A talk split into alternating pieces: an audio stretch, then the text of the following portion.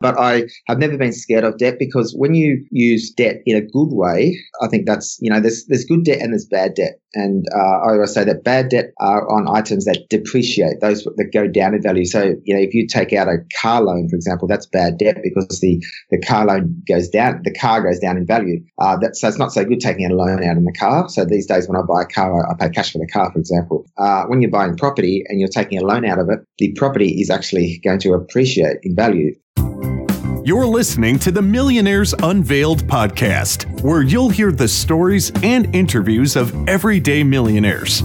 We'll unveil their decisions, their strategies, and their current portfolio allocation. Now to your hosts, Clark Sheffield and Jace Mattinson. Welcome back to another episode of the Millionaires Unveiled podcast. This is episode number 162. Clark, how's it going? How was your Thanksgiving? Good. What about you? Everything good? Yeah, it's pretty good. You enjoy some turkey? Yeah.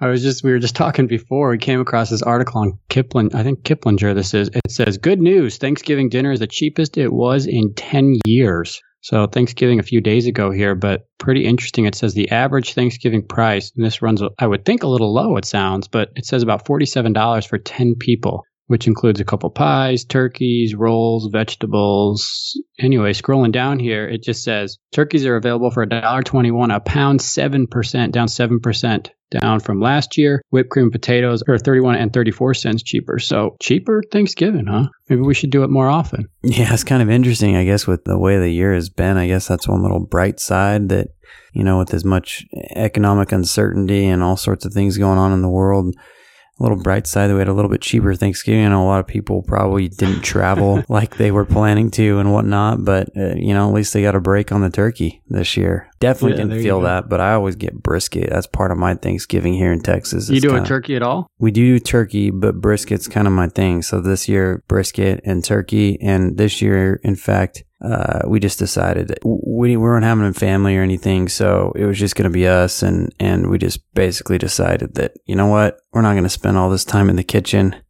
I, I really am not a big fan of, of, of spending a lot of the a lot of the holiday in the kitchen trying to get food prepared and whatnot. I'd rather just kind of spend it together and and, and buy the food. So I, I went and bought me a brisket from Franklin Barbecue here in, in, in Austin, Texas. And then I also got a turkey from them this year, which was phenomenal.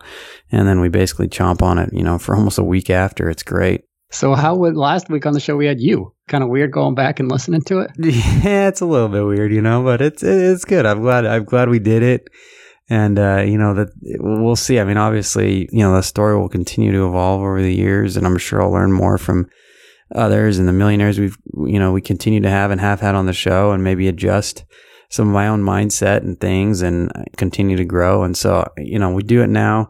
It'll be interesting to look back in five or ten years, and and, and maybe do another one, or maybe do another one every couple years. I don't know. We'll see. But was it weird for you going through and editing us, the two of us together? Yeah, I don't, it's, it's just different, right? I mean, I think people liked it. It was fun to hear. It's fun to listen to kind of a different perspective. So, but yeah, I mean, you listen to yourself on your, I mean, each week you listen to it, you're like, oh, you know, it's kind of weird listening to your own voice, hearing yourself speak. So in that sense it is, but I don't know. I mean, you were, you were doing more of the talking because you were the one being interviewed. yeah, totally. I was glad my wife piped in there for a little bit. She Yeah, uh, yeah. she had some good some good nuggets and Yeah, that was yeah, fun. kept me kept me on my toes for sure, which she always does anyway. So on today's show we have Lloyd. He's a former teacher turned real estate investor. Lives in Australia. He's got a net worth of over ten million dollars, and that's USD. We talk a little bit about his net worth in, in, in relation to the Australian dollar. And just for our listeners, one Australian dollar is about 73 cents in the United States. That's basically as of mid mid November. So, you know, one dollar of ours is worth a dollar 37 in, in Australia. So just trying to paint that picture for y'all a little bit better. Sometimes when we bring some of these millionaires on, you know, eh, that, that are from foreign countries, it, we usually are talking in their currency. And in this case, we're talking in Australian currency, but no- nonetheless, he has a $10 million net worth USD, uh, which is 13 million plus in, in, in Australia and, and potentially well over that. So great interview with him. We talk about his journey and becoming a real estate, how he had a mindset shift from being a teacher and, and deciding to invest in real estate. Appreciate y'all turning into the podcast week after week If you enjoy the show, we'd appreciate you leaving a five star review on either iTunes or Stitcher. Helps us grow the show and continue to reach new millionaire interviewees. Also, if you're interested in real estate deals, we've got several opportunities coming up here multifamily and, and commercial as well. Reach out to us. We'll get on a call and uh, get you some more information on that. So, without any further delay, let's jump into the episode with Lloyd. Lloyd, you want to just give us a little bit about your background and what you're up to now? Yeah, hi guys. Uh, so my background originally, I was I was a teacher, uh, and uh, and you know over the years I got into property, and uh, now now I do property full time. I've got a large uh, property portfolio. I work uh, in a business as a buyer's agent and a property developer as well. Wow, I want to get into your story a little bit here, but what's your net worth sitting at today?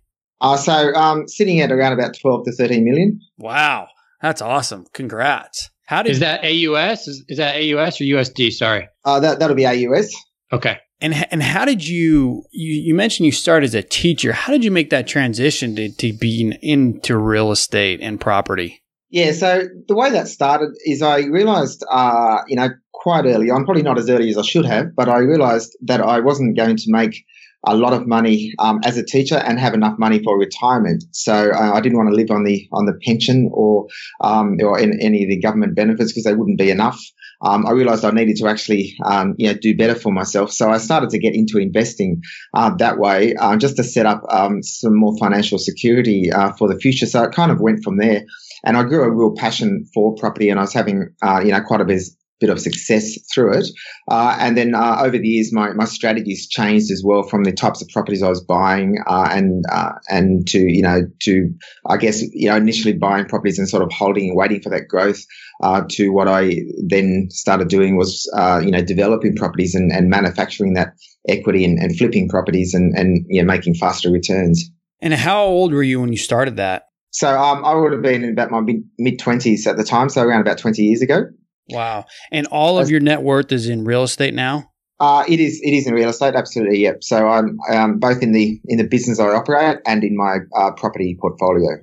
And is it mainly single family homes, condos, multifamily? What's what's kind of the breakup? Uh, so um, mo- most of w- uh, what we do uh, are in um, like yeah, duplexes, so you know, that, that kind of thing. So um, and there's a few sort of apartments and you know single family um, homes in there as well. Um, part of my net worth is obviously my uh, my primary residence as well. That's pretty phenomenal. So you've how many duplexes roughly do you have then? I've currently got probably um, probably six to eight duplexes in my portfolio at the moment. Um, two two units in each duplex, um, which um, and they're all cash flow positive, so they pay pay a nice return as well. Um, that's mixed up with a few um, single dwelling houses and also some uh, townhouses uh, and villas, uh, which are essentially halfway between a house and an, and an apartment, I guess. Wow, that's pretty awesome. And are all of these pretty close to where you're located or where your primary residence is? No, not exactly. Uh, I, I, believe in diversifying. So I, have actually got them all down the, the east coast, the eastern seaboard of Australia. So um, I'm I'm located in Sydney, so I do have properties in Sydney, but I also invest um, up in Brisbane, uh, down in Melbourne, and also in some uh, country areas uh, in between. I sort of up the north coast, uh, down the south coast uh, as well. Some of the areas outside of Sydney um, pay better rental yields, uh, but the areas inside Sydney, you get that better long-term capital growth. So I, I balance the portfolio um, with with different types of strategies in different areas. So Lloyd, what do you do for for managing the units? Do you manage them all and just drive around, or do you hire somebody else to take care of all that for you? Yeah, that's a great question because uh, I don't manage them myself. I'm a big believer that you need to actually appoint someone to do that. So I, I have property managers uh, and I pay them a percentage of the rental income that comes in. Uh, but the property managers are located in the areas uh, where uh, where my properties are. The benefits of having a property manager is they collect the rent uh, and then uh, you know pay that to me, but they also you know pay the bills on my behalf and they organise repairs. So if I'm in Sydney and then I've got you know a property in Melbourne which is a thousand kilometres away, then I um, yeah I can't really get there to attend to repairs. So it's important to have someone on site who can actually be there to to to attend to that kind of stuff and look after the, the tenants that are in the property. Right. What do they charge for? Just curious in Australia for property management fees. In the US here, it's, I don't know, 8 to 12% or something usually, but what is it there? Yeah, so it varies. So in Sydney, you're looking at around about between four and a half to five and a half percent. Uh, in uh, in Brisbane, it's around about eight to ten percent, uh, and uh, in Melbourne, it's kind of around about six to eight percent. So it varies a little bit. But if you're paying up to about anywhere, if you're paying about nine percent anywhere, then that's that's too high generally in Australia. Gotcha, gotcha. Okay, so let's back it up here, Lloyd. You you started as a school teacher, right? What what was your salary when you started working as a school teacher? Yeah, so I was earning uh, less than fifty thousand um, a year at the time, AUS. So that's um, that's yeah, not not a lot of money essentially, and um, yeah, barely enough to start start investing. But uh, but that's what I was on on at the time, and yeah, I, I really need to do something to try to um, to you know move forward from there. Yeah, so fifty thousand just for our listeners, AUS is about thirty five thousand USD. So that means your net worth is about ten to twenty million USD. So you're making 35 US, 50 AUS. Uh, how do how do you even start investing on that? Were you just saving a lot and living frugally, and just little by little you were starting to save? Absolutely, yes. I was uh, I was living very frugally, so I had a few things in in place. So, for example, I'd never bought a new car uh, until after I bought my first property. I'd never even been overseas, so I saved money. I didn't didn't spend money on overseas holidays. Uh, you know, saved my money. Didn't didn't go out. Even back in the days when I was at uni- university, I didn't have a lot of money. I couldn't even afford to eat. You know, my meals and stuff. Uh, often was just eating sort of you know toast or ice cream cones for lunch. So I hadn't had not much money back then. But when I started, um, yeah, teaching, I was just saving my money, and I got together a deposit uh, which is essentially you know 10% of what I needed for my first property. So I, essentially saved up about $25,000 um, out of my salary, and that went towards uh, a deposit of my first property. I managed to find a good mortgage broker who helped me get a loan for that uh, first property, uh, which wasn't easy on a on a low income, uh, but that's what got me going. And then it was a matter of picking the right properties that were going to get growth over the years. Because when the properties grow in value, I can leverage off them, and that's why property is such a good asset because I, I leveraged off the growth and was able to then borrow more funds to buy more properties and start growing my portfolio from there. So you you said you saved up about $25,000, 10% down payment. Usually in the US, unless it's an FHA loan, you need about 20%. So a little bit lower there, uh, unless you lived in it, or did you rent it out this first purchase? So the first purchase I actually lived in uh, at the start, absolutely. Uh, and uh, yeah, over here we generally uh, we used to be able to even get loans from only a five percent down payment. Um, these days, it's still possible to get loans for a ten percent down payment. Uh, more often than not, you do need about 20% these days simply because the banks have tightened things up because of some of the uh, issues in the current climate.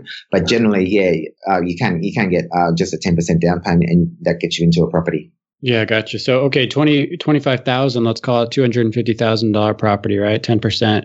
How long did it take you to save up that 25,000? Yeah, so um, that, that uh, probably took me about three or four years of good saving there, but living very frugally, uh, paying not much rent, I was, I was living in a, a property, where, uh, you know, rental property where I wasn't paying much rent and things like that, living very frugally and things like that. So, um, you know, saved, saved a bit, uh, as hard as I could over that time. Gotcha. And so why real estate? Did, did you know somebody that did real estate? You call it property down there, but what, your parents, your family, a friend, why did you decide real estate was the way to go? I guess is the first question. And then the second question, how did you find this first deal? Was it something that you found through online? Did you find it through a broker or a friend? How did you find the deal? Yeah, so in terms of uh, why real estate, um, for me, and I never had any real estate in in our family. My parents always just owned their, the family home and didn't have any you know any other assets like that. Um, but for me, um, I always found real estate to be um, quite a solid, uh, less volatile asset. Uh, so it doesn't, uh, you know, it doesn't swing, I guess, as much in value as say uh, the stock market does. So you, know, you can, if you got a good a good value, good a good property, good real estate in good area, it's not going to go down uh, massively in value overnight like the stock market can, depending on what the economy is doing. So for me, I felt it was um, less volatile and, and, good for the long term. It takes longer to buy, longer to sell, so there's a lot of things there. And I and I, I figured that people always need somewhere to live. So real estate to me um, is always going to be a good investment. Uh, as long as you're buying in an area where people do want to live. So the first property I found, uh, yes, that was uh, something that I found online. Uh, and it was a, a, new property that had just been built. Uh, but it was in a, a target sort of the suburb that I uh, kind of wanted to live. It was reasonably close to the water, but it was also close to uh, some amenities like a train station, uh, some shops, and things like that. So I knew that that uh, would also make a good investment property later on when I decided to move out and actually um, get some rental tenants in there. Nice, nice, good for you. And so that was the that was a duplex, right? No, that was just an apartment. So the first one was just okay. an, How many total units are you at now? If you count the duplexes as two each, right? How many total apartments or units or homes? so yeah, we're we're looking at about uh, twenty altogether. 20 altogether. Wow. Wow, good for you. So in terms of numbers, you said you use leverage, right? How how levered are they? So these days they're actually not that not that leveraged, but at the time when I was growing my portfolio, uh, I would use a leverage of, of 80 to 90%, which means I could get another loan for 90% and just put a 10% down payment.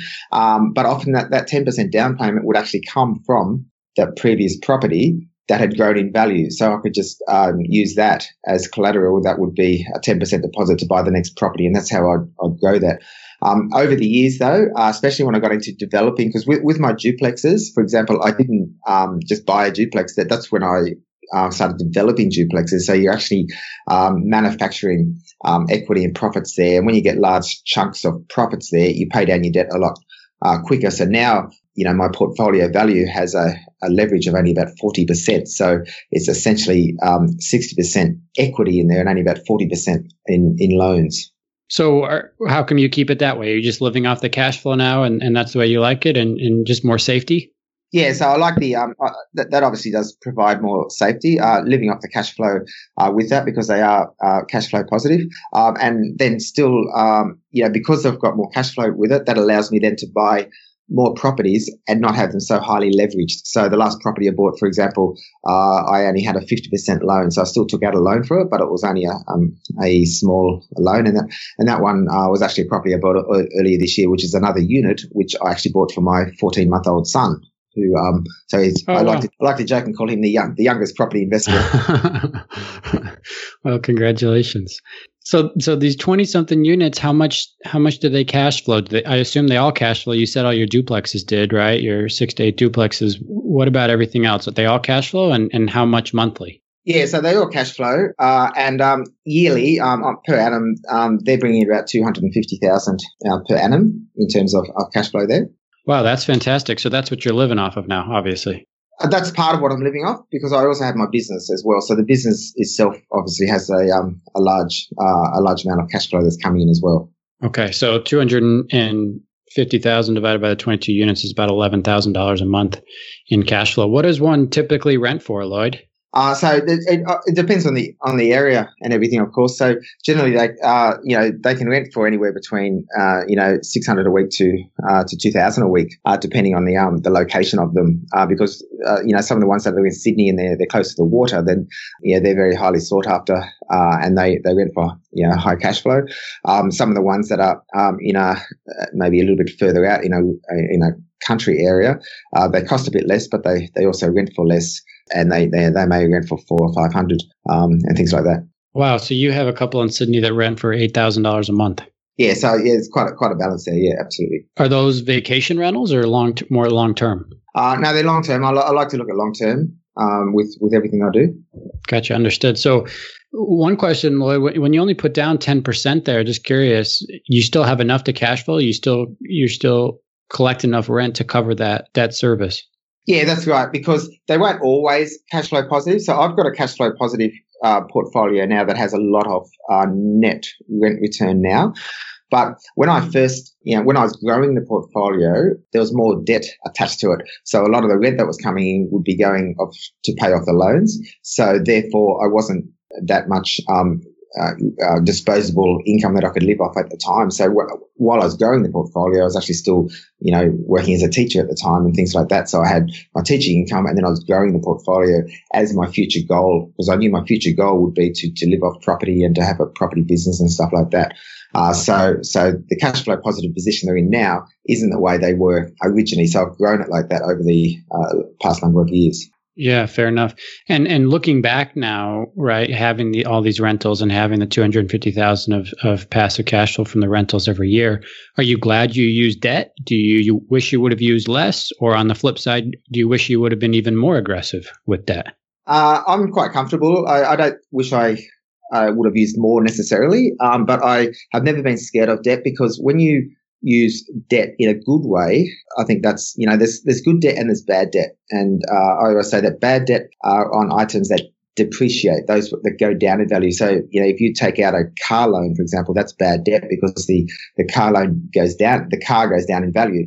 Uh, that, so it's not so good taking a loan out in the car. So these days when I buy a car, I, pay cash for the car, for example.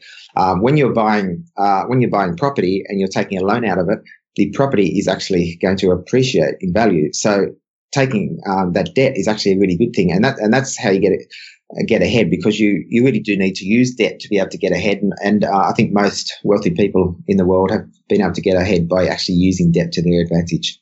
Yeah, certainly, and and certainly the the real estate and, and and the small business investors that we've had on our show. I think we've interviewed about 150, 160 millionaires now. Most of them, if if they're in real estate, right, have used debt. I think there's maybe been a couple that have not.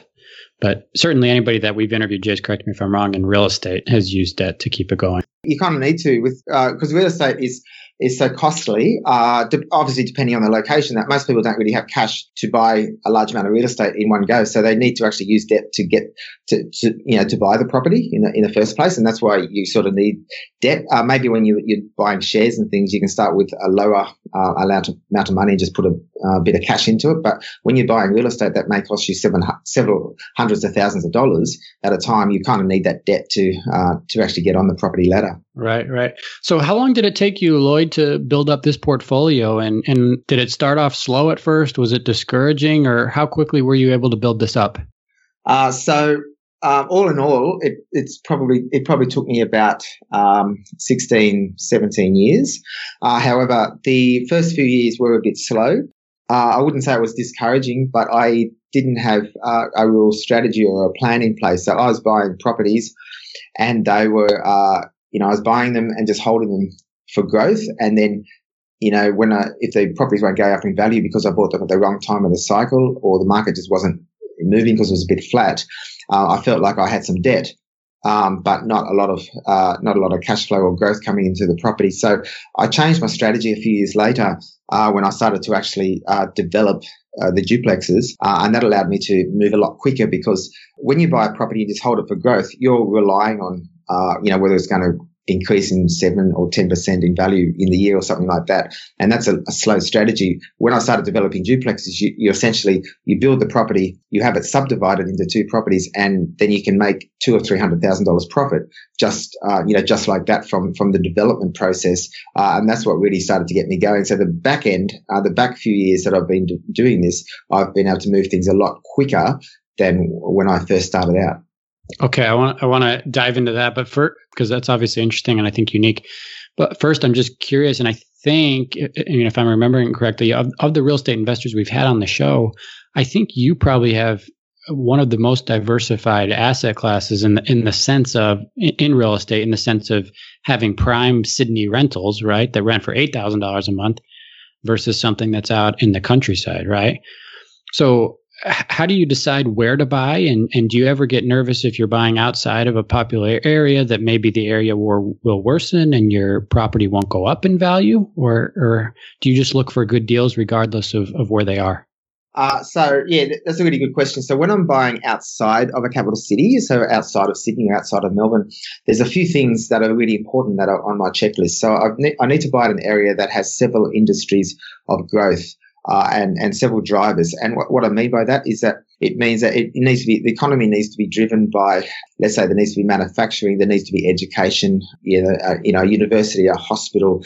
Um, there should be lots of um, amenities, lots of transport links, all of those, and you can have those in good regional centres. So I'm not buying in, you know, really outback towns in the middle of nowhere. Uh, these are still major cities. Uh, they're just not the capitals, so they might be a couple of hours away from a, a capital, but they're still good, uh, good centres.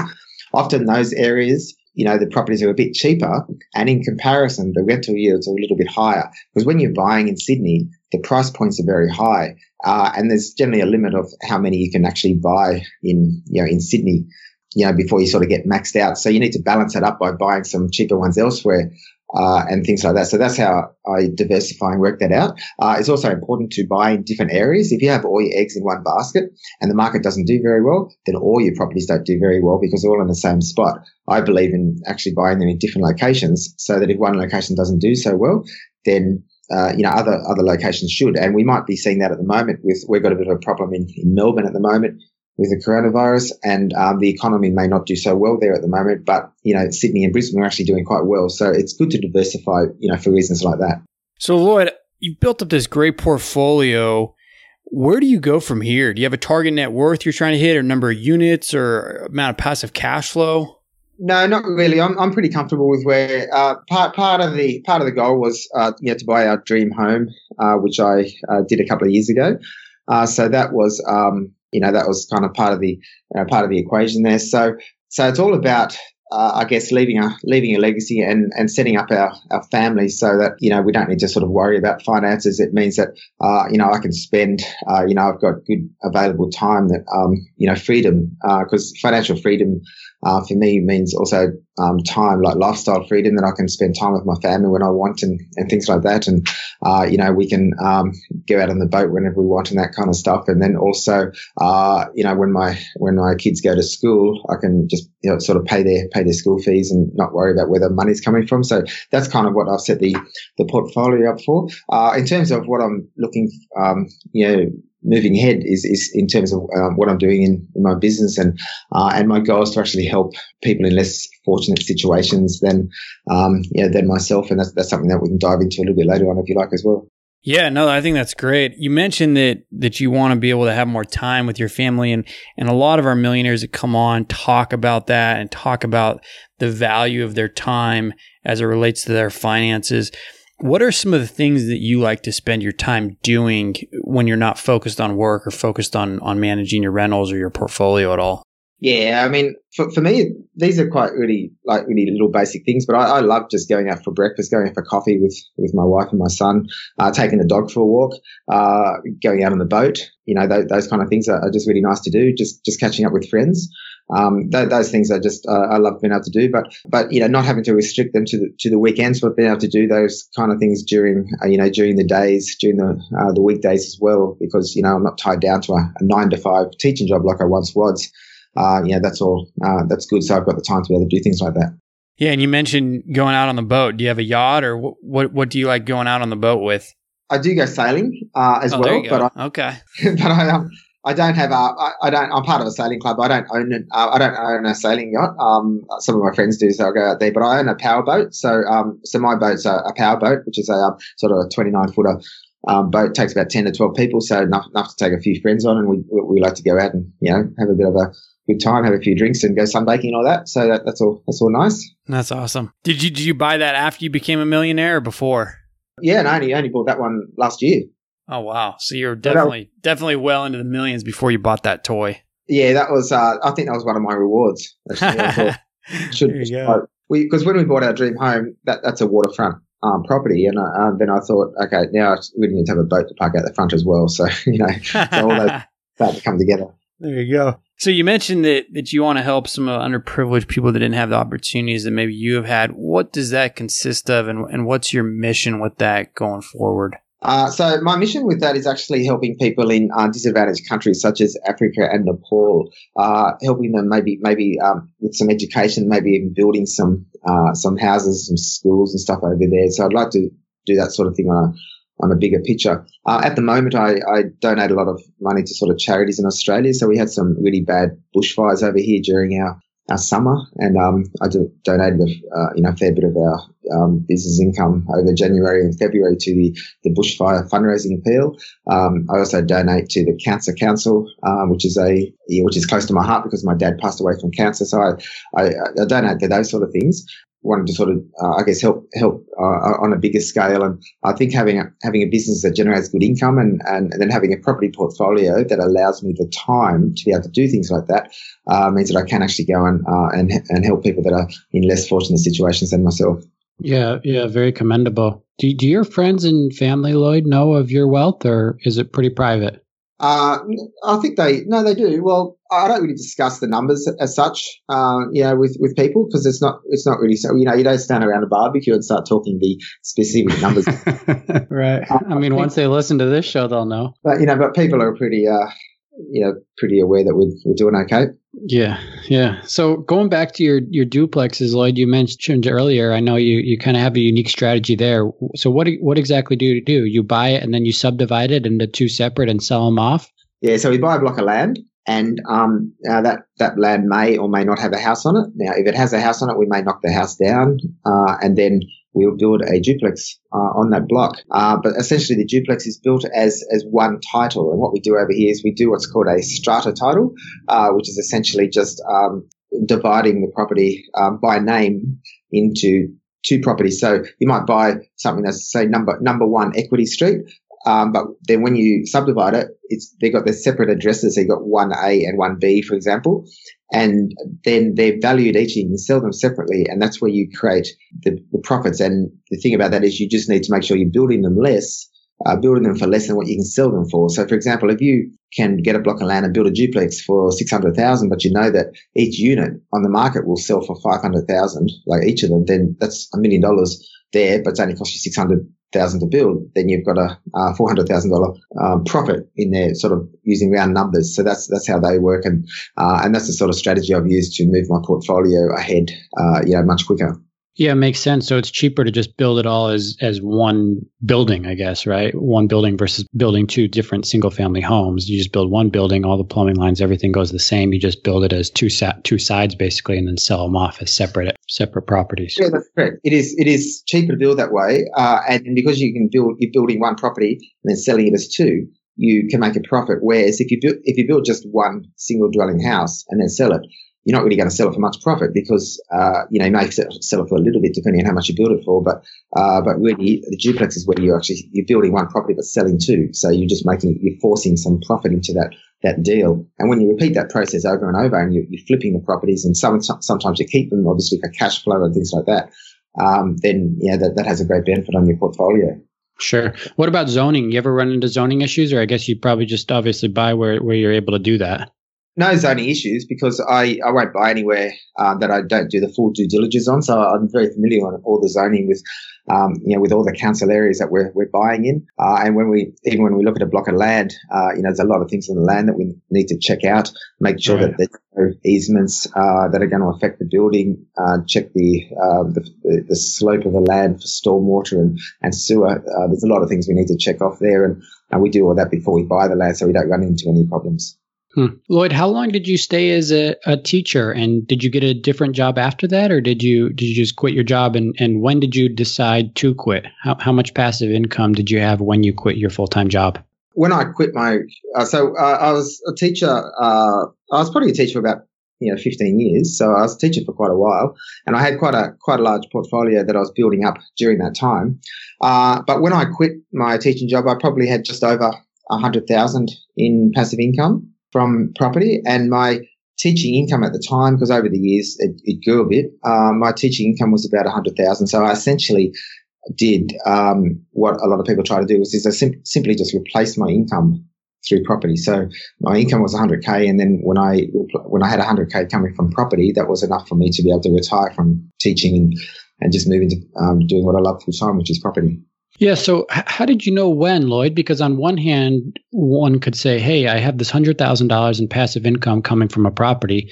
If I just stay working for another couple of years, I'm making a hundred thousand dollars there. Should I just stay working for another year or two and build it up, and then I can have 150 in, in passive cash flow? Like when when did you know? Hey, I'm stopping at 100, even though I could maybe build this faster if I kept doing both. Was it just too much on the property side that you couldn't do both, or how did you know exactly when to leave? Uh, the main, well, the main thing is that I knew exactly when to leave. Was when I had had enough of teaching, and um, I felt that it was time for a change. And when you when you lose your passion for something, you should stop doing it. So for me, uh, I knew it was time that I didn't want to you know, be in that job anymore. Um, but I wasn't. Uh, my my mission was never to just leave and retire. Uh, you know, I always believe that you should be, yeah, yeah, contributing to society and doing things. So I was never, never my mission to just leave and sit on, you know, passive income and sit on the beach and whatever. Uh, for me, it was about then starting my property business so I can then help other people replicate what I've done. So, and that's essentially what I did. I, I stopped teaching, uh, and then I, uh, you know, started my property business uh, which I essentially had already started just before I, I, was still teaching actually, and I had started my property business. So I was, I was doing quite a lot of stuff um, all at the same time there for a while. Uh, but that, but that, that became my mission was was really helping people in, um, uh, you know, trying to do what I do. Yeah. So what does that mean now? Are you are you investing with others or syndicating deals or what, what property business? Are you a broker? What do you mean? Yeah, so I'm a I'm a buyer's agent. So uh, essentially, a, a, property broker, I guess, is another way of putting it. Which is essentially, I help people find property deals and then manage that whole process for them, looking at what their goals are. So when I meet with people, I you know I sort of the first question is I ask them where they want to be in say ten years time, what their goals are, and then I find property deals um, that match up uh, to what they're trying to achieve uh, and set a roadmap on how they can get there. So if their goal is to say achieve 100k passive income uh, from real estate, then um, I'll set a strategy and a roadmap for them to be able to achieve that so they can understand how using property can actually help them um, get there. And then uh, myself and my team then manage the you know the whole process from from sourcing the properties, doing all the research, the property acquisition, uh, and just managing everything there and building up people's portfolio so they can then enjoy that passive income and start to achieve their own goals. Okay, so it's a little bit of coaching though on the side as well. It sounds like. It is absolutely. It's very much some coaching, and, and, that's why I think that I've combined my two passions. So I've got education because I've obviously been a teacher. I was always passionate about education, and I'm very passionate on property. So I've combined the two. So education and, and, and property in, in one, and I'm basically just educating people on property and helping them through property. Yeah. What did, what did you teach, or and what age group did you teach when you were a teacher? Uh, yes, I was a music teacher, and I, I taught kids from from basically year three uh, through to the end of high school, so primary, uh, middle, and high school. Okay, so music teacher turned real estate uh, investor here, right? That's the one. so, just to close out here, Lloyd, with some some questions that we uh, normally ask at the end. Did you have any debt at all besides uh, on your real estate? Any any school debt or car debt? No, I don't. So in the past, I've I've had a couple of um, car loans which uh, were paid off at the time, but these days, as I said earlier, I, I just buy a car, you know, for cash and things like that because it's it's a depreciating depreciating asset. So I don't have any other debt other than what I have in in real estate, which I feel is good debt. Um, obviously for uh, reasons mentioned before. Yeah. What's the most expensive car you've ever purchased? Uh, I've got a Mercedes E250 uh, convertible at the moment. Uh, that's probably, uh, and I've got a BMW as well, but I think the, the Mercedes is a slightly more expensive car. Okay. What about meal out? You are you are you a foodie? Oh, sorry. What was that? What about eating out? Meal out, oh. most expensive meal out that you that you've paid for? Yeah, we we um we go out quite a lot. So yeah, we we often go out and um, we might spend five hundred dollars on a meal.